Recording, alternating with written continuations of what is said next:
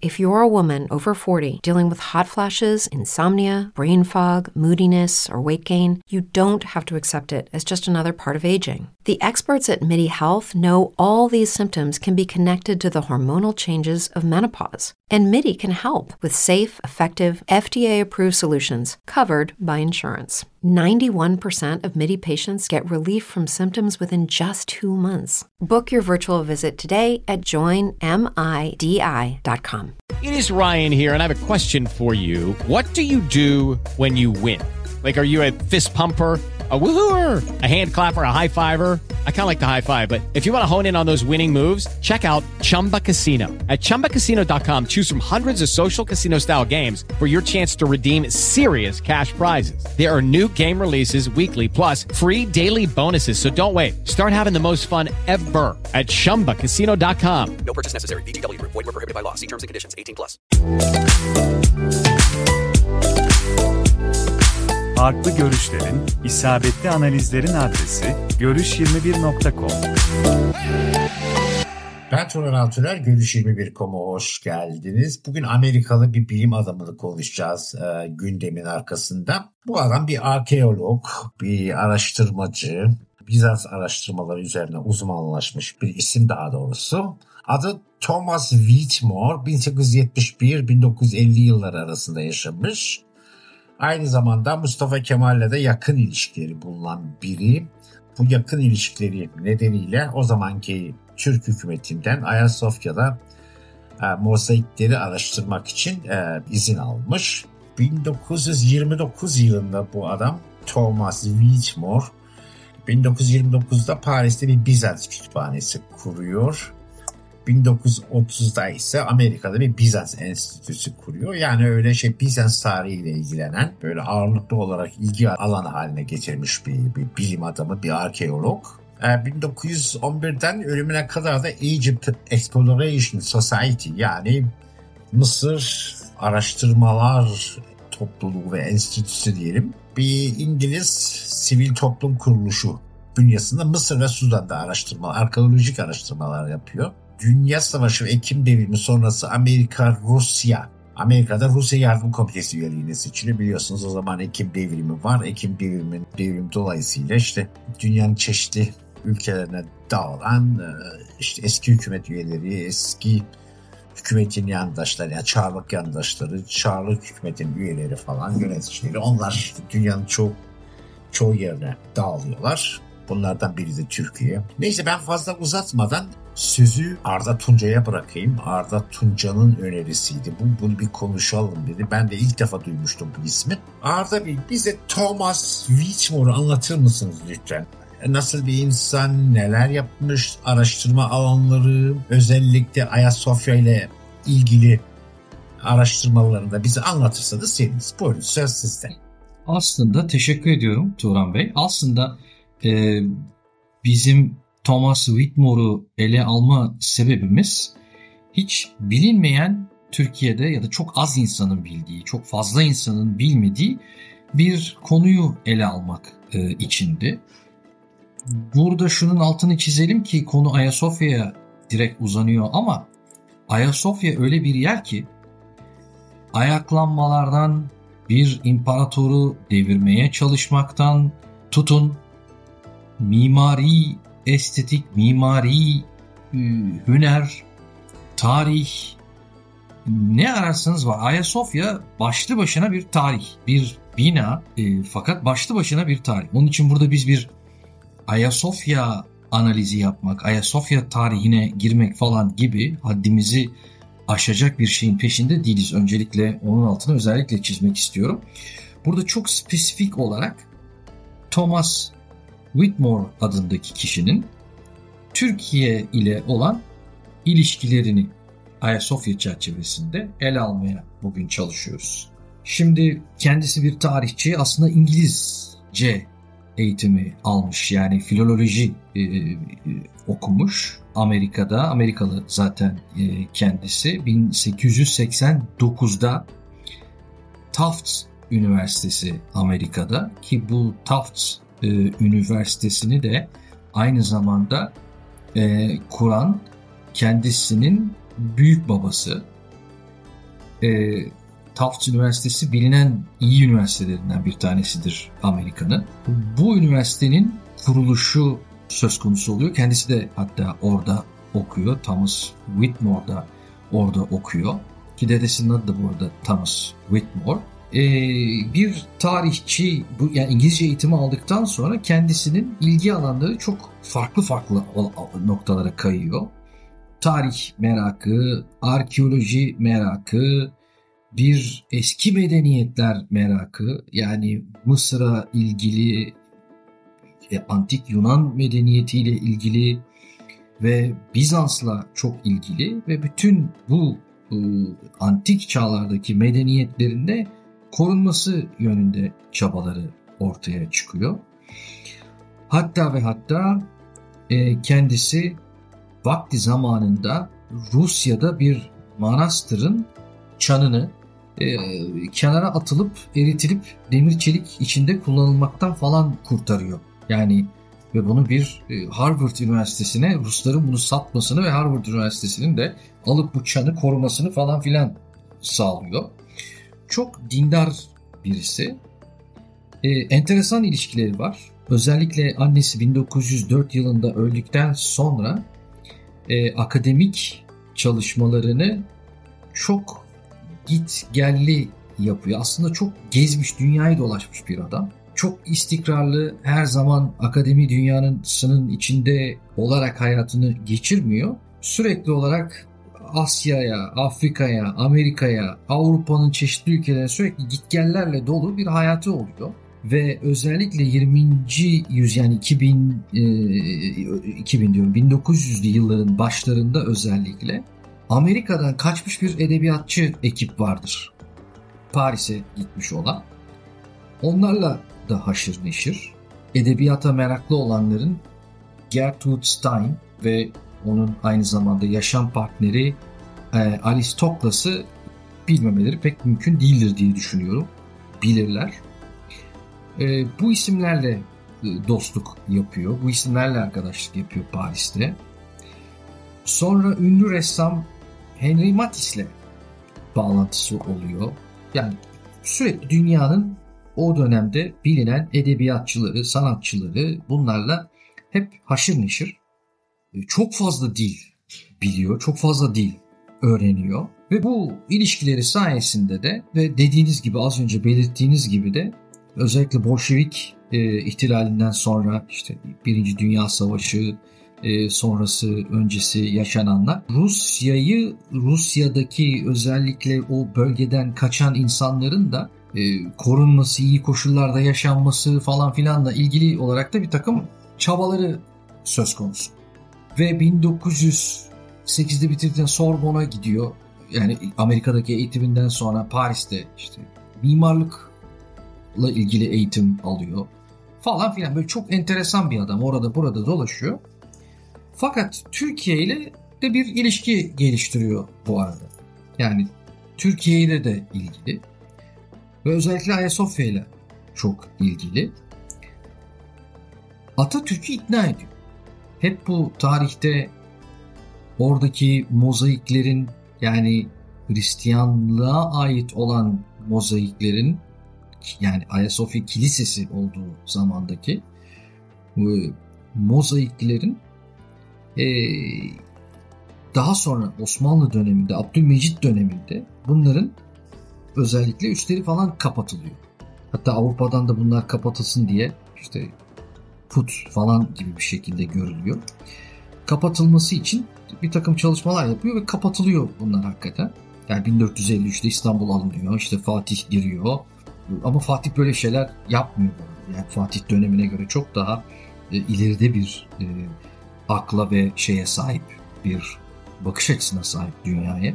Gidip gidip Bellini kardeşleri Bellini'yi işte çağırıp pardon e, şey yapan ilk portresini yaptıran padişah resim kendi resmini yaptırıyor. Ama e, daha sonra bunların üstü kapatılıyor. İşte ibadet sırasında İslam'a uygun ibadet da yapılabilsin diye. Bu Ayasofya'nın müze olarak kullanılmaya başlanmasıyla ilgili işte Türkiye'de de çok politize oldu konu ve sonunda da işte cami olarak açıldı biliyorsunuz. Bu konuda Atatürk'le bir teması oluyor ve Atatürk'ü ikna ediyor. Yani müze olsun demiyor ama mozaikleri ortaya çıkaralım diyor. Şimdi benim yani okuduğum kaynaklara göre yani bu konuda öyle çok kaynak okumadım da söyleşiyi hazırlarken okuduğum kaynaklar arasında 1931 yılında Mustafa Kemal ile görüşüyor. Hatıratlarına şöyle bir not düşüyor. Mustafa Kemal ile görüştüğüm gün Ayasofya bir camiydi. İkinci gün Ayasofya'ya gittiğimde kapıda Mustafa Kemal'in el yazısı ile Evet. müze tamir nedeniyle kapalıdır yazıyordu. Ve Ayasofya bir gün içinde radikal bir değişimle seküler bir müzeye dönüştü diye hatıratlarda not düşmüş. Bu da ilginç. Buyurun siz devam edin. Tabii Yani tabii onu- çok ilginç. Çok çok çok güzel, çok ilginç bir yere temas ettiniz. Şimdi burada çok yanlış bir e, polemik ama neyse ona geliriz daha sonra. Şimdi önce bir Thomas Whitmore'u bir bir e, şey yapalım. Bir e, burayı bir sonlandıralım. Yorum tarafına ondan sonra geliriz. Aynı zamanda Amerika'da Mısır'la ilgili çalışmalar için bir bir fon kuruluyor. Bu fonun temsilcisi oluyor aynı zamanda. Ya bütün dünya ile ilgili bunu burada bunları anlatırken aslında bütün dünya ile ne kadar bu konularla ilgili olduğunu vurgulamaya çalışıyorum. Fransız Kızıl Haçı'na katılıyor. Yani böyle bir insani bir tarafı da var. Yani Thomas Whitmore'un. Bunlarla e, ilgileniyor. İşte Rus e, göçmenleri kurtarma çalışmaları Almanların Rusya üstüne gitmesi karşısında savaş sırasında Birinci Dünya Savaşı'nda onlarla ilgili çalışmaları var. Bu Bizans Enstitüsü de bin- 1930'da bu arada kuruyor. Ve Paris'te de bir temsilciliği aynı zamanda e, bir araştırma e, bölümünü Paris'te kuruyor. İstanbul'da da Bizans Enstitüsü İstanbul'da da bir e, bir ofisi açılıyor. İstanbul'da da bir ofisini açıyor. Bu bazı kaynaklar bu Bizans Enstitüsü'nün İstanbul'da kurulduğu falan anlatılıyor. Bunu iddia eden yazanların ben hiçbir referans kullandığını görmedim. Hiçbir referansa gittiğini görmedim ama ama Bizans Enstitüsü'nün e, kendi sayfası ve başka bir takım kaynaklarda e, bu bu şekilde belirtiliyor. Yani bir atıf var. Ben çok Türkçe üstüne de bunu yazmış olan birkaç kişi var. Fazla insan yok ama e, atıfta bulunmadan bu İstanbul'da kurulduğunu e, yazdıklarını gördüm. Bir kaynak bul- bulamadığım için bununla ilgili olarak araştırdım da baktım da bir kaynak bulamadığım için de güvenilir bulmadım açıkçası bu bilgileri ama çok fazla sayıdaki yerde e, bu enstitüsünün Boston'da kurulduğunu, Paris'te bir araştırma merkezi açtığını, İstanbul'da da bir temsilcilik ofisi falan filan gibi bir bir ofis burada açtıklarını İstanbul'da e, öğrendim. Ve 2020 yılında biliyorsunuz 24 Temmuz 2020 yılında Ayasofya tekrar cami olarak açıldı. Sizin örneğini verdiğiniz olaydan e, sonra ve 24 Temmuz'da aynı zamanda Lozan'ın hatırlanacağı üzere Lozan Anlaşması'nın tarihidir 24 Temmuz. 24 Temmuz 2020 yani bu e, Türkiye bir e, işte Lozan'la sanki oldu bu işler. Lozan'dan sonra Türkiye'nin üstüne böyle bir baskı geldi, oluştu falan filan gibi bir öyle bir anlamlı bir tarih de burada seçildi. Böyle bir şey yapıldı 2020 yılında açılırken tam pandemi sırasında. Arda Bey şimdi siz diyorsunuz yani bu Ayasofya'nın cami olma yılı 1924. Lozan Anlaşması ile aynı yıl. Hayır hayır öyle demiyor. Hayır hayır öyle demedim. yanlış anladım o zaman. Buyurun. 24 Temmuz 2020 cami olarak açılışı. Hayır hayır zaten Osmanlı'dan sonra yani İstanbul'dan alınmasıyla birlikte zaten 1453'te cami olarak başlanıyor Anladım. falan Aha. ama e, benim söylediğim 24 Temmuz 2020'de tekrar cami olarak Türkiye açtı burayı. Yani Ayasofya'yı ibadete açtı cami olarak. 24 Temmuz tarihi Lozan'ın aynı zamanda tarihidir. Thomas Whitmore'un dünya ile, e, antik çağ ile olan ilgisi, arkeolojiyle ilgisi, tarihle ilgisi aslında İngiliz edebiyatı okumuş bir insan, İngiliz dili okumuş bir insan. Fakat daha sonra başka yerlere evriliyor ve dünya antik tarihiyle de çok ilgili bir insana dönüşüyor. Bütün dünyayı dolaşıyor. Böyle enteresan. Kendisi hakkında da bir sürü komplo teorileri de var bu arada. Yazılan ama nedense bu komplo teorileri hep Türkiye'den çıkıyor bu arada. Yani böyle her şeyden şüphe, her şeyden böyle e, sapıklık düzeyinde komplolar hep oradan çıkıyor. Şimdi burada aslında başka bir şey var. Arda Bey size bu Cüneyt Gülsever'i tanır mısınız bilmiyorum. Değerli bir yazar. Farklı görüşleriz. O liberal bir yazar. İlk önce AKP'yi de desteklemiş bu yetmez evetçilerden biri. Pek sevmem yetmez ama evetçileri hiç O değildir. sonradan şey çok erken dönemde yazmayı da bıraktı protesto nedeniyle. AKP ile bir iş olmayacağını, AKP iktidarıyla demokrasinin gelmeyeceğini belirtti. Biraz hayal kırıklığıyla. Çok enteresan yani hasarı verecek işi yapmış ondan sonra da her şeyi O vazgeçmiş biraz yani. erken gitti yani. en Yani, azından 10 evet, yıl peki. falandır yani yazmayı bıraktı protesto Hı olarak. hı. Ondan ziyade onun güzel bir makalesi vardı. Diyordu ki Türkiye'de yaşayıp da diyor paranoid olmamak mümkün değildir demişti. Hı hı. Çünkü gerçekten böyle çok komplo teorilerinin oluştuğu yani teorilerinden ziyade bizzat böyle çok komploculuğun da yaygın olduğu bir. Ta bilmem yani şey Osmanlı'dan bu yana e, yani o itaatçılardan bugüne gelen bir şey yani bir, bir gelenek, bir komplocu gelenek var, bir komplo geleneği var, komiteci geleneği var. Onun için her 10 yılda bir işte şey o ülkede bir alt üst oluş yaşanır. Millet birbirine girer. İşte birisi diğerinin ayağına kaydırır. Öbürü iktidar olur. Ondan sonra öbürü gelir ondan intikam almak için iktidar olur tekrar. Derken bir şey yani Türkiye'de belirli ölçüde paranoid olmak doğrudur. Ama bu benim gibi Türkiye ile ilgilenen insanlar için de geçerli. Yani Türkiye politikasıyla ilgilenen insanlar için de geçerli. Bir saatten sonra kaçınılmaz olarak şey belirli bir paranoid olma durumu oluyor. Buyur siz devam edin. Yani Bir bende ol bende evet anladım. Bende olmuyor mesela. Yani çünkü bu Türkiye'nin kendi kendine yarattığı bir böyle bir, bir garip bir durumdur bu. Yani buradan yani kim kim gelip de Türkiye'yi yönetmeye yani siz hakikaten kendinize güveniyorsanız kendi demokrasinize, kendi değerlerinize kim gelip de sizi dışarıdan yönetmeye kalkıyor? Yani işte Tabii, tabii, yönetmeye evet. Türkiye e, uygun bir şekilde gayet e, gönderdi buradan zamanında falan. İşte 100. yılı yakında kutlanacak Türkiye Cumhuriyeti'nin falan filan. Yani bunlar tarihte yani niyeti olan da geldi. Dersin altı gitti bu topraklardan. Bunu yapan kişinin adı da Mustafa Kemal Atatürk. E, şimdi burada aslında bunu bunu buna vurgu yapmak lazım şimdi. Şimdi böyle bir tarih e, Ayasofya ne dedik? Ta- yani bizi aşar. Yani bizim da değil bu ya muazzam bir tarih var orada. Şimdi bu böyle müze olarak Ayasofya'nın e, kullanılması işte İslam'a karşıymış da şuymuş buymuş falan filan gibi tabii çok gösterildi. Bunun karşıtlığı olarak da işte 24 Temmuz onun için seçildi. Lozan Anlaşması'nın tarihi 2020'de açılırken Ayasofya tekrar cami olarak e, tarih tesadüf bir tarih değil. Şimdi burada komplo yok. Yani çok net bir mesaj var burada. Zaten iki ay yaş lafı da e, kime ait biliyoruz. Yani Cumhuriyeti kuran iki ay yaş lafı da. Dolayısıyla burada e, şimdi bazı eserler, bazı şeyler hemen karşısında da Sultanahmet duruyor biliyorsunuz Ayasofya'nın. Bazı eserler dünya tarihine, dünya kültürüne ortak, dünyanın ortak değeri, insanlığın ortak değeri olarak mal olmuş eserler. Şimdi e, Türkiye'de de bir bildiğim kadarıyla bir cami kıtlığı falan yok. Tam tersine bir cami bolluğu var. Yani böyle boş Evet. boş bir sürü cami. Ee, insanların ibadet etmesine engel olacak bir durum da yok. Tarihte de olmadı. Bu da saptırılıyor her zaman. Böyle bir durum da olmuş değil e, ülke tarihinde.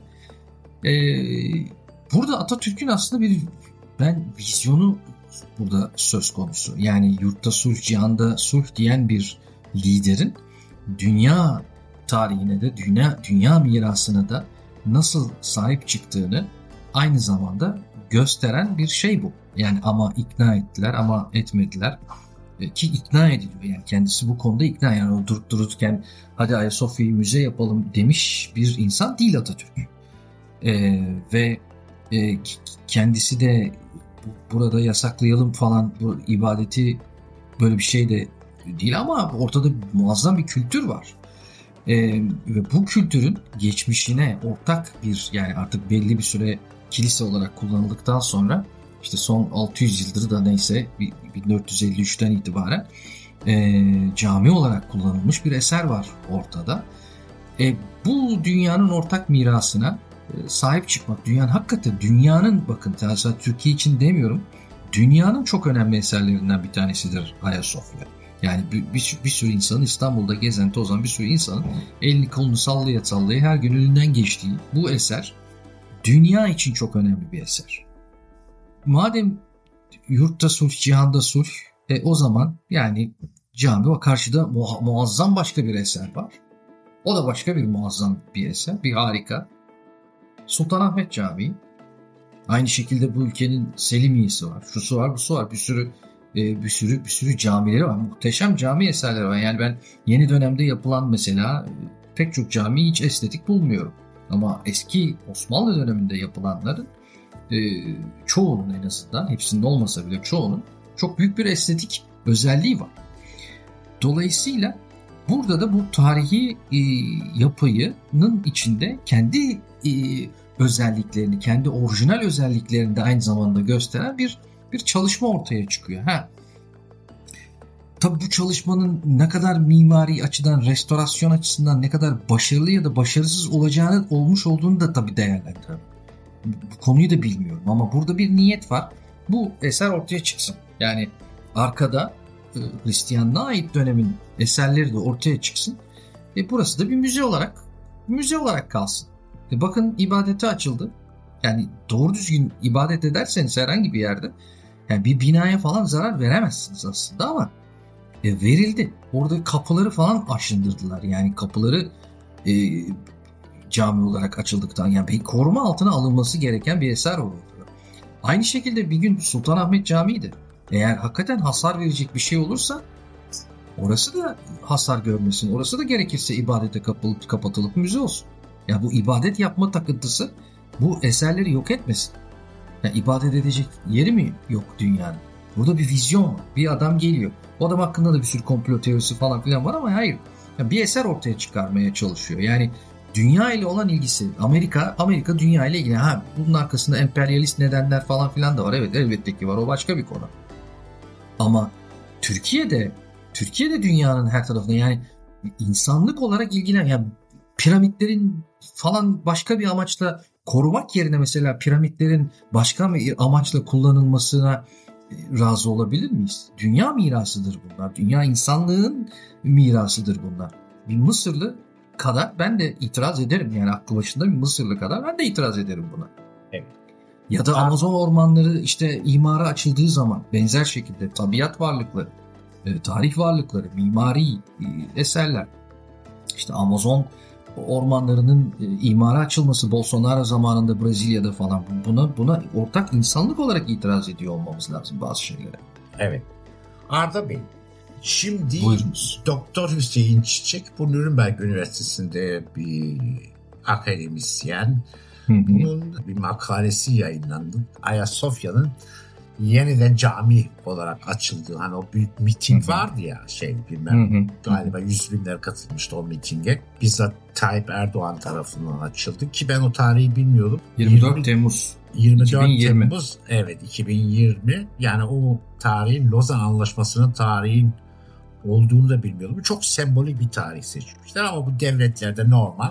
Yani biz onun makalesini şey semboller, Ayasofya ve semboller üzerinden yürütülen kör bir politika başlıklı bir makale yayınlanmıştı Avusturya gazetesinde. Zaten kendisi burada doğma büyüme e, doktor Hüseyin Çiçek. Onu biz çevirip görüşte de yayınlandı kendi müsaadesinde alarak. Orada şöyle diyor mesela Doktor Hüseyin Çiçek. Bu bir polis, siyasal bilimler okumuş, uluslararası ilişkiler okumuş bir değerli bir akademisyendir. Orada şöyle diyor, alıntılıyorum. 1934 yılında İstanbul'un bir dünya kültür mirası olan Ayasofya bir müzeye dönüştürüldü. Müzeye dönüştürülmesi Türk kurucunun İslam karşıtı emelleri değildi. Mustafa Kemal ve yol arkadaşları Türk dini otoritesinin Diyanet İşleri Başkanlığı tırnak içeri, e, işareti için almış kurulmasıyla birlikte din eğitiminin ideolojik milliyetçi eğitimin yanı sıra ulus devlet için önemli bir siyasal temel olacağı konusunda çok az şüphe bıraktı ve bu konuda bu konuda bugüne kadar hiçbir şey değişmedi. Ayasofya Katedrali'nin Atatürk tarafından müzeye dönüştürülmesi jeopolitik ve dinsel problemlerin giderilmesini amaçlıyordu. Bu nedenle yeni kurulan Türk Cumhuriyeti'nin liderliği Birinci Dünya Savaşı sırasında oluşan dinsel ayrışmanın ve CHP'leşmenin Türkiye'de bir sürekliliğin olmaması gerektiğine işaretti. Bu politikalar Yunanistan ve diğer Hristiyan uluslarla var olan gerginliklerin giderilmesi amaçlanıyordu. Ben, ben de gelecektim bu noktaya. Çok Evet buyurun. müthiş girdiniz. Ee, teşekkür ediyorum. Hakikaten teşekkür ediyorum. Rica Ee, ederim. çok çok güzel bir noktayı yakaladınız. Evet aynı zamanda böyle yani politik bir mesaj da var. Çünkü bakın bu dünya mirası. Burası bir dünya mirası. Yani siz Türkiye topraklarında e, olduğu için e, Yunan medeniyetine ait bir sürü eseri burada bu topraklarda Anadolu'da e, yok varsayıp onları da mı harap edeceksiniz ya da edebilir. Ettik de zaten o da ayrı bir konu. Bakın Az önce ne dedim? Neyse. Yani diyorum ki Sultanahmet de gerekiyorsa eğer hasar görüyorsa Sultanahmet de kapatılsın ibadete. Bir gün olursa öyle bir şey bilmiyorum. Yok herhalde öyle bir durum şu anda var diye söylemiyorum. Ya da hemen yanında o bölgede yine çok güzel başka bir cami var. Süleymaniye Camii. Yani bunları bu, bu tarihi yapılar, tarihi eserler eğer hasar görecekse, hasar görüyorsa ki Ayasofya gördü ibadete açıldıktan sonra e, böyle yapılmasın. Yani kapatılsın gerekirse ibadet. O eserler kalsın. İnsanlar oraya gitsin, orayı görsün. Ha, edecekse ibadetini de orada gir, girdiği sırada duasını mı okuyacak? Dileğini mi dileyecek? Nasıl şey yapacak? Ama ama hoyrat kull- kullanılacak şekilde izin verilmesin bunlara. Ve o dönemin şartlarında savaştan çıkmışsınız. Bütün dünyaya yurtta sulh, cihanda sulh derken işte Ayasofya'yı müziğe çevirmek. Thomas Whitmore'un o, o ikna ediyor ama bir düşünceyi de tetikledi demek ki Atatürk'te o sırada ki Atatürk de burayı o tamam müze yapalım dedi bir hemen bir politik bir mesaj da var. Dünyaya bir politik mesaj da veriyor aynı zamanda bununla beraber o günün koşulları altında. E şimdi tabii Türkiye dünyadan e, kopmayı göze almış. Dünyadan kopmakla ilgili bir sıkıntısı olmayan bir bir iradenin, bir yönetimin içinde bugün yaşıyor. Onun için e, bunları da sıkıntı etmiyor. Açıyor böyle hoyrat, fanatik e, bir şekilde e, bu işleri yapıyor e, Türkiye. Ha, te- tekrar altını çiziyorum bakın Ayasofya çok büyük bir konu. Yani Ayasofya'da bugüne kadar yapılan restorasyonların e, ne kadar başarılı ya da başarısız olduğunu değerlendirecek bir mimari bilgiye de sahip değiliz biz. Ya da Ayasofya tarihini olduğu gibi oturup da işte oradaki semboller şunlar bunlar. Yani Ayasofya için, Ayasofya için çok kitap var yazılmış olan. Her konuyla ilgili yani dini açıdan, mimari açıdan, tarihi açıdan, siyasi tarihi açısından işte orada bir ayaklanma var mesela orada orada onun orada, yıkılmış bir başka bir yapı var içinde mesela Ayasofya. Sonra yan taraflarına dikilmiş Osmanlı döneminde yani Ayasofya bir kültürel bütünlük. O içinde Roma'nın da olduğu, Osmanlı'nın da olduğu bir bir muazzam bir kültürel bütünlük. Evet. Ya bırakalım şu tarihe, tarih yani hepsine saygı duyalım. Hepsine bakalım ama bugün bugün öyle bir dünya var mı yani siz gidip de ben canım istedi Bulgaristan'ı işgal edeceğim deyip kalkıp da Bulgaristan'a mı saldıracaksın? Yani böyle yayılmacı bir politika mı var bu? ya da böyle mi olmalı? Ya bu, bu kafa aynı kafa. Evet. Bir- bir- yani dolayısıyla eee, dediğim gibi konu bu çok da uzatmak istemiyorum çünkü çok spesifik bir konu. Çok bilinmeyen Evet. bir konuya el attık bugün. Yani aslında konu cami mi olmuş, şey olmuş oraya tabii uzanıyor ama Thomas Whitmore adında birisi geliyor Atatürk'ü ikna ediyor. Thomas Whitmore adını çok kişi Türkiye'de bilmiyor, tanımıyor. Burası bir sadece işte müze oldu, cami olduğu gibi araya böyle çok dar bir çerçeveden sıkışmış bir şey var. Bir Amerikalı bir profesörün dünya mirasına meraklı bir adamın Atatürk'ü gelip ikna etmesi ve oradaki Hristiyanlığa ait olan bir takım mozaiklerin tekrar ortaya çıkarılması ile ilgili bir şey var. Son bir şey daha söyleyeyim. Susayım ondan sonra. Abdülmecit dedik işte sıvatmış mıvatmış falan filan. E, yine kendisinin döneminde Osmanlı'nın o döneminde bizde taş bol falan alın gidin bunları diyorlar. Mesela Efes'in çok güzel parçaları, çok önemli parçaları bugün Viyana'da. Bergama, Zeus Evet. sunağı e, Berlin'de. Ha, ama inanın benim bununla ilgili bir sıkıntım yok. Çünkü ben Pergi'yi gezerken mesela e, orada e, heykellerin üstündeki e, kadın ve erkek cinsel uzuvlarını gösteren yerlerin mesela kırılmış olduğunu gördüm. Şimdi onları kırmak, o, o cinsel uzuvların orada durması sapıklık değil bence. Onları kırmak bir sapıklık. Evet. Tabii. Yani nasıl bir tahrik oluyorsa insanlar bir bakıp da bir taşa orada ne oluyor artık bilmiyorum yani nasıl bir şey duyuyorlar.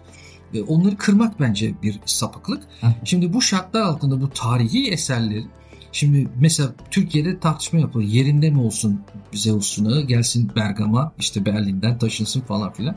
Tabii ki yerinde çok daha güzel olur. Tabii ki gelsin. Hepsi yerine gelsin ama Türkiye bu eserlere bu şekilde baktığı sürece bence gelmesin. Onlar Evet. orada daha güzel korunuyor çünkü. Çünkü burada Marmara İstanbul'da yapar yapılırken de işte iki çanak çömlek için kaç sene bekledik gibi bir zihniyetle siz oraya Evet. şey yapıyorsunuz. Evet. Yani anlatabiliyor muyum? Şimdi zihniyet bu olunca bence gelmesin. Her şey korunduğu yerde kalsın. Çünkü Türkiye'ye geldiği zaman e, buradaki mantığın, mentalitenin ellerinde perişan olacak. Onun için bu tarihi eserlerin korunması önemli. Thomas Whitmore'u anlatmak istedik. Atatürk'le bağlantısını pek bilinmeyen bir konuya dokunduk ve burada susuyorum. 24 Temmuz 2020'de yani tarihi araştırınca onun detaylarını veya sembolik yanlarını birbirine bağlayınca bunlar şey Türkiye'deki o seküler açılımdan 1931 yıl, yılında bir intikam alma. Onu tekrar geri döndürme amacıyla yapılmış. Tabii ki bunun propaganda boyutları da var. Yeniden Ayasofya'nın 50 yıl boyunca tamir edileceği geçenlerde basında yer aldı. Takip ettiniz mi siz? Evet evet biliyorum. Hı hı. Evet. Bir- yani yeni bir şöyle bir şey galiba. yeni bir onarma çalışması falan da başlıyor galiba yakında. Evet. Ama 50 yıl süren bir onarma çalışmasını Evet. Orada şey yani bu Ayasofya meselesini hem bir şey e, propaganda aracı olarak kullandılar hem bir seküler Türkiye'ye bir meydan okumak. Türkiye'deki laiklik çok böyle şeydir yani biraz kırık döküktür ama yine de bir laiklik Evet. vardır. Yani onu söylemek lazım ve çok da önemlidir yani bence ya ben biliyorsunuz ben bu Cumhuriyet tarihi üzerine Mustafa Kemal üzerine Kemal üzerine çok eleştirisel yaklaşan bir adamım. E, Konularda farklı görüşlere sahibiz. Ama tabii ki Türkiye'nin şey önemli bir değeridir laiklik yani ve o laikliği geçirmek de hiç de kolay olmamıştır. 1931'de Ayasofya'nın müzeye dönüştürülmesi belki Türkiye'deki 1937'de anayasaya giren laikliğin ön adımını oluşturdu, oluşturabileceğini düşünüyorum. Çünkü şey yani Türkiye yani Türkiye Anayasası'na laiklik 1937'de girmiş yani epey sürmüş Cumhuriyet İlk anayasa 24 e, orada hatta yani Türkiye İki tane anayasa var da işte. şey var. Bir tanesi Di- 20 di- dini anayasası. İslam'dır yazıyor orada yani devletin Evet, dini evet. İslam'dır korunuyor mesela orada boz, bozulmuyor. Sonradan evet giriyor. Evet yani iki tane anayasa var. 1921 20 galiba anayasası 20 mi 21 bir 24'te yapılıyor. Ondan sonra 1937'de laiklik şey Türkiye Anayasası'na resmen giriyor yani. Hı. Tahminim o ki yani bu Ayasofya'nın müze olması şey o laikliğin anayasaya girmesine bir ön ayak oldu gibi ben düşünüyorum. Yani onun bir ön adımıydı.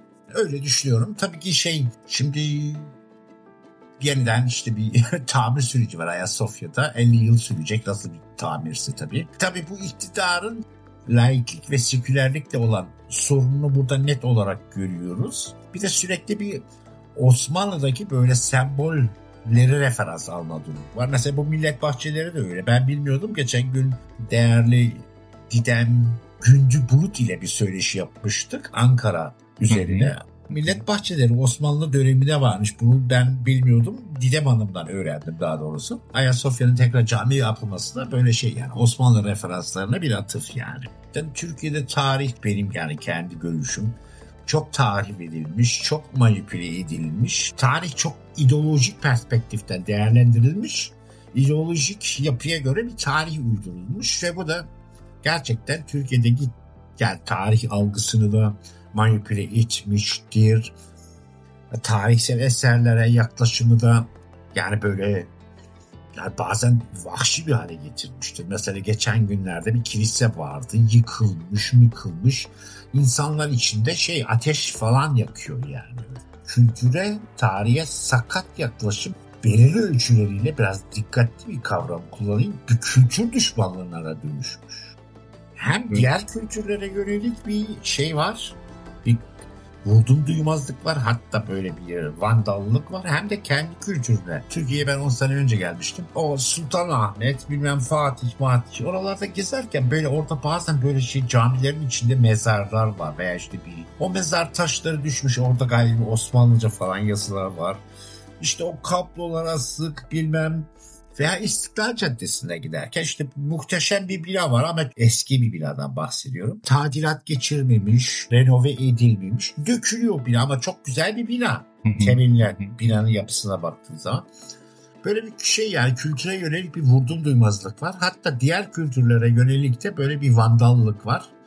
Bu vandallık dolayısıyla kendi kültürel mirasına da yansıyor. Yani Türk, Müslüman kültürel mirasına da yansıyor. Mesela Osmanlı eserlerinin çoğu hiç korunmamıştır doğrusu. Bu 600 yıllık bir imparatorluktan bahsediyoruz yani. Yani ne olursa olsun yani ben kültür ayrımı şusu busu yapmadan Tabii ki, bunu tabii. son- bakın ne diyorum tekrar altını çizeyim yani o, yani İslamiyet'e ait olan e, Hristiyanlıkla ait yani buradan Ayasofya'nın Ayasofya falan şimdi diyorlar ya işte bir de yani Hristiyanlığa ait değerleri koruyorsunuz da Müslüman diye buyurun Sultanahmet işte diyor tekrar söylüyorum tekrar söylüyorum yani Sultanahmet de hasar görecekse orası da kapatılsın ibadete hasar görmesin muazzam bir eser var çünkü ortada yani bir Selimiye muazzam Evet. ee, Süleymaniye muazzam. Bunlar muazzam İslamiyet'in eserleri aynı zamanda. Bu, bu bunlar yaşandı, bu hayatlar yaşandı ve bu bu güzellikler yaratıldı. Yani bir Mimar Sinan'ın mimarlığı ya tartışabilir misiniz? Muazzam bir şey ama bu Tabii. bu bakın sadece bu tarihle ilgili bilinçsizlik, ideolojik tarafı evet var. Ama ben size şimdi hiç ideolojik olmayan bir şey söyleyeyim. İstanbul'un Küçükçekmece semti var. Bilir misiniz Küçükçekmece'yi Ya İstanbul'da? duymuşum da öyle fazla tanıyan Şimdi biri ben değilim oradan size bir şey söyleyeyim. İstanbul'un bu küçük çekmecesinde küçük çekmece semtinde bir mağara var. Yarımburgaz Hı. mağarası diye bir mağara var. Biliyor musunuz burayı? Yok hayır bilmiyorum. Hı hı. Bu, bu mağaranın dünya tarihinde muazzam bir önemi var. 400 bin yıllık tarihi olan bir mağara bu Aha. burası. Aha. Avrupa medeniyetinin yani Orta Doğu'dan Afrika'dan çıkıp da Avrupa medeniyetine insanlığın Avrupa'da yaratılması ile ilgili işte homo bilmem ne kim bilmiyorum yani e, paleolitik çağa ait deniyor. Paleolitik çağı e, arzu edenler araştırsın ne olur uzatmayayım konu gibi konuyu diye şey yapmıyorum ama yani homo erectus'un pardon hatırladım şimdi homo erectus'un insan türünün hı. Avrupa'ya geçtiği yer, konakladığı yer burası. Şimdi bunun nesine ideoloji bakacaksınız? Bu Evet. insanların bir ülkesi yok, bilmem nesi yok. Homo erectus adındaki insan türünün bir ülkesi yok falan değil mi? Ya bir ülke kurmamış devlet yok, anayasa yok, şu yok, bu yok. Şimdi hiç ideolojik bakacağınız bir taraf yok. Ama muazzam bir tarihi bir bir, bir değer Evet. var ortada. Tabii tabii. Bu mağara af buyur içinde bira şişeleri e, şey korkuyor içe feci gibi yani bir, bir- bir bakın bir kazın bir şey yapın bir araştırın burayı yani. Hı hı. Yani ne zamanki yabancılar el atarsa bu işte işte Göbekli Tepe'de şimdi çok güzel çok güzel. Troya aynı şekilde yani bir ancak buna değer veren ülkelerin değer veren insanları akademisyenlere el attığı zaman adam oluyor bir şeyler. İşte buyurun Yarımburgaz mağarası. İşte 3-5 tane çömlek için bizi beklettiler Marmara'ya. Bekley bekleyeceksiniz. Ne yapacak bir şey yok. İstanbul burası. Yani dünyanın en muazzam tarihi eserlerine sahip şehirlerinden bir tanesi burası. Evet evet. 3-5 çömlek için bekleyeceksiniz, bekleyeceksiniz. Yani doğaya olmayan Asos. Hı. Bitti. Mahvettiler Asos'u. Neymiş? Vay. Aşağı doğru kayıyormuş orada. Antik liman. Bir liman vardı. Antik liman. Defalarca çok iyi bildiğim bir yerdir benim. Antik Yunan çağında yapılmış olan liman suyun altında kalmış. Zaman içinde çökmüş. Yani üstüne öyle bir o yürünsün üstünde diye bir bir sonradan bir şey yaptılar üstüne. Bitti o güzelim liman. Hı. Ya bu direkt katledildi. Tarihi eser Evet, katledildi. evet. İşte Evet. ben de sizin söylediklerinize de şu veya bu şekilde dilim döndüğünce anlatmaya çalıştım. Yani bu kültüre vandal yaklaşım çok trajiktir. Tabii bunun aktörleri bunun sonuçlarını da pek kestiremiyorlar yani öyle veya bilinçli bir tercih. Onu kestiremiyorum tabii. Neyse ama Ya bu toplumun sahip çıkması da toplumda bak to- to- toplum da çok yozlaştı Türkiye'de. Yani toplum da çok kültürel değerlerini o kadar yitirdi, o kadar kaybetti. Yani akademi dünyası böyle, iş dünyası böyle. Yani ahlakını büyük ahlakını da kaybetmiş bir toplum var bugün Türkiye'de. Hı hı. Hazine. Yani onun için bu, bu, bu bunlar da doğal sonuç. Yani yazık, üzücü tabii ama doğal sonuç. Yani buradan buradan bu sonuçlar çıkıyor tabii ki. Neyse Evet. böyle Turan Bey. Peki Arda Bey, şimdi katıldığınız için çok çok teşekkür ederim. Çok ilginç Ben bir teşekkür söyleşiydi. Sizin böyle ilginç konularınız e, vardır. Ee, evet, evet gerçekten. Ben de kendi payıma çok yararlanıyorum. Hem hazırlanırken hem de sizinle sohbet ederken. 60. programımız olacak yanılmıyorsam. Sahi mi söylüyorsunuz? O kadar yapmış mıyız? Bir dakika tekrar bir bakayım. Bir, bir şey bir jübile gibi bir şey olsun. Bir dakika ben. Ee, Yok şey Dalya, Dalya diyeceğiz. 60 tane podcast yapmışız yani. Vay vay. Evet, evet, evet, evet. Bir dakika ben tekrar bir bakacağım Arda Bey. Yanlış bir şey söylemeyeyim. Bir son baktığımda 59. program yapmıştık. Şimdi de 60 program olacak galiba. Şimdi acele acele yapayım. Hani acele olunca bulamıyorsun ya bir şey. tamam öyle diyorsanız öyledir canım. Yani Evet, bir dakika Arda Bey. Tamam 59 yapmışız şimdiye kadar. Bu 60. programımız olacak Arda Oo. Bey. Tebrik ederim. Evet. Ee, e, esas sizi tebrik etmek lazım yani böyle bir şeye aracılık ediyorsunuz diye ama ben hakikaten e, bu yaptığımız buradaki yayınlardan podcast yayınlarından e, çok keyif alıyorum. Çok e, burada bu programı dinleyenlere de öyle bir mesajımız olsun. Burayı, burayı bizle paylaşan insanlar oluyor. Yorumlar Evet. yapıyorlar zaman zaman. Onların değerli yorumları için de ayrıca teşekkür ederim. Eleştiri de var. e, övgü de var. İkisi de var. O Evet. eleştirilerden de faydalan ama bu, bu- bel- burada belli kalitede konuları ele alıyoruz yalnız. Onu onu ona da dikkat çekmek isterim. Yani e, ekonomiyle ilgili de yani işte döviz, borsa indi çıktı falan filan gibi böyle abuk subuk konularla da hiç- hiçbir zaman ilgilenmedik zaten. Evet. E, her zaman yani hiç her zaman konunun mutlaka sosyolojik boyutlarıyla, bi- bilimsel boyutlarıyla, araştırmasıyla falan filan her zaman çok e, güzel sanatla ilgileniyoruz, toplum tarihiyle ilgileniyoruz. E, Bunların Evet. hepsi zaten bu bizim içimizde var yani sosyal bilimlerin e, içinde olan konular. Onun için yani sizin bu yaptığınız aracılık hakikaten çok önemli ama e, sizin daha fazla e, insana da yayılmanız lazım. Çok değerli insanlar var. Onlarla da ben özellikle rica ediyorum sizden onlarla da yayın yapınız lütfen. Tamam. Onlarla da yapacağız. Arda Lütfen. Bey bazen biliyorsunuz biraz vakit sorunum oluyor. Yani ben bunu böyle şey hem çalışan bir insanım hem de bunu yapıyorum. Tabii bunu da çok yani severek çok önemli yapıyorum. bir tabii tabii canım bu sevmeden Ee, onun yapılacak için işler şey değil. yani bu işlerde biraz yeni yeni şeyler olacak. Tamam, Sayfamızı yani- yeniledik. Görüşü Biliyorum biliyorum. Yani bu çok önemli, çok değerli bir ama müthiş bir arşiv birikiyor burada. Yani Evet. Biz de evet yani enteresan konuları ele almaya her zaman çalışıyoruz. Hep Hı hı. onun için zaten gündem arkası dedik programa da. Yani gündemin arkasında kalan, işin felsefesini konuşan e, yani boş bir laf değildi o programı ilk sizinle ne olsun adı diye konuştuğumuzda.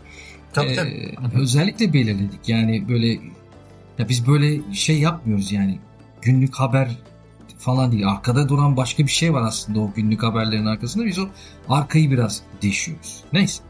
Tamam. 60 güzel. Nice 60'lara diyoruz o zaman. Tamam. Nice 60 programlara diyelim. değerli dinleyiciler bugün değerli Arda Bey ile şey Thomas Whitmore'u konuştuk. Bir arkeolog, filolog aslında mesleki olarak arkeolog olarak yazılmıştı da ama Eğit aldığı eğitim ha, sonra başka eğitimlerde alıyor. Onlar biraz daha böyle kurs mus mahiyetinde ama Evet, eğitimler. evet. yani. Ama Yani- şey zaten ama çok iyi yerlerde alıyor. Sorbon, Morbon falan gittiği yerlerde Tabii, yani tabii, bu tabii. Ama şey son derece şey tarihe meraklı, araştırmaya meraklı, dillere meraklı bir akademisyeni konuştuk. evet, evet. Tabii evet. ki bunun şey Mustafa Kemal ile bağlantıları, iyi ilişkilerini ve bunun Ayasofya araştırmalarına nasıl yansıdığını bize Hı hı. değerli Arda Bey anlattı. Tarihle ilgilenirken günümüzde nasıl böyle rövanşist bir anlayışla tekrar Ayasofya'nın cami yapılmasının tarihi 24 Temmuz 2020 bir de millet bahçelerinin nasıl ya onu ben eklemiş olayım millet bahçelerini Didem Hanım'dan e, öğrendim bunu. Nasıl tekrar bir yani toplumun Osmanlı referanslarıyla yeniden tasarlandığı, dizayn edildiği bir döneme girdiğimizde anlamak açısından önemli bu söyleşi. Çok teşekkür ederim Arda Bey. Ben teşekkür ediyorum. Görüşmek üzere. Görüşmek üzere. Farklı görüşlerin, isabetli analizlerin adresi görüş21.com. Hello, it is Ryan, and we could all use an extra bright spot in our day, couldn't we? Just to make up for things like sitting in traffic, doing the dishes, counting your steps, you know, all the mundane stuff. That is why I'm such a big fan of Chumba Casino. Chumba Casino has all your favorite social casino style games that you can play for free anytime, anywhere with daily bonuses. That should brighten your day a little. Actually, a lot. So sign up now at chumbacasino.com. That's chumbacasino.com. No purchase necessary. Group. Void were prohibited by law. See terms and conditions. 18 plus.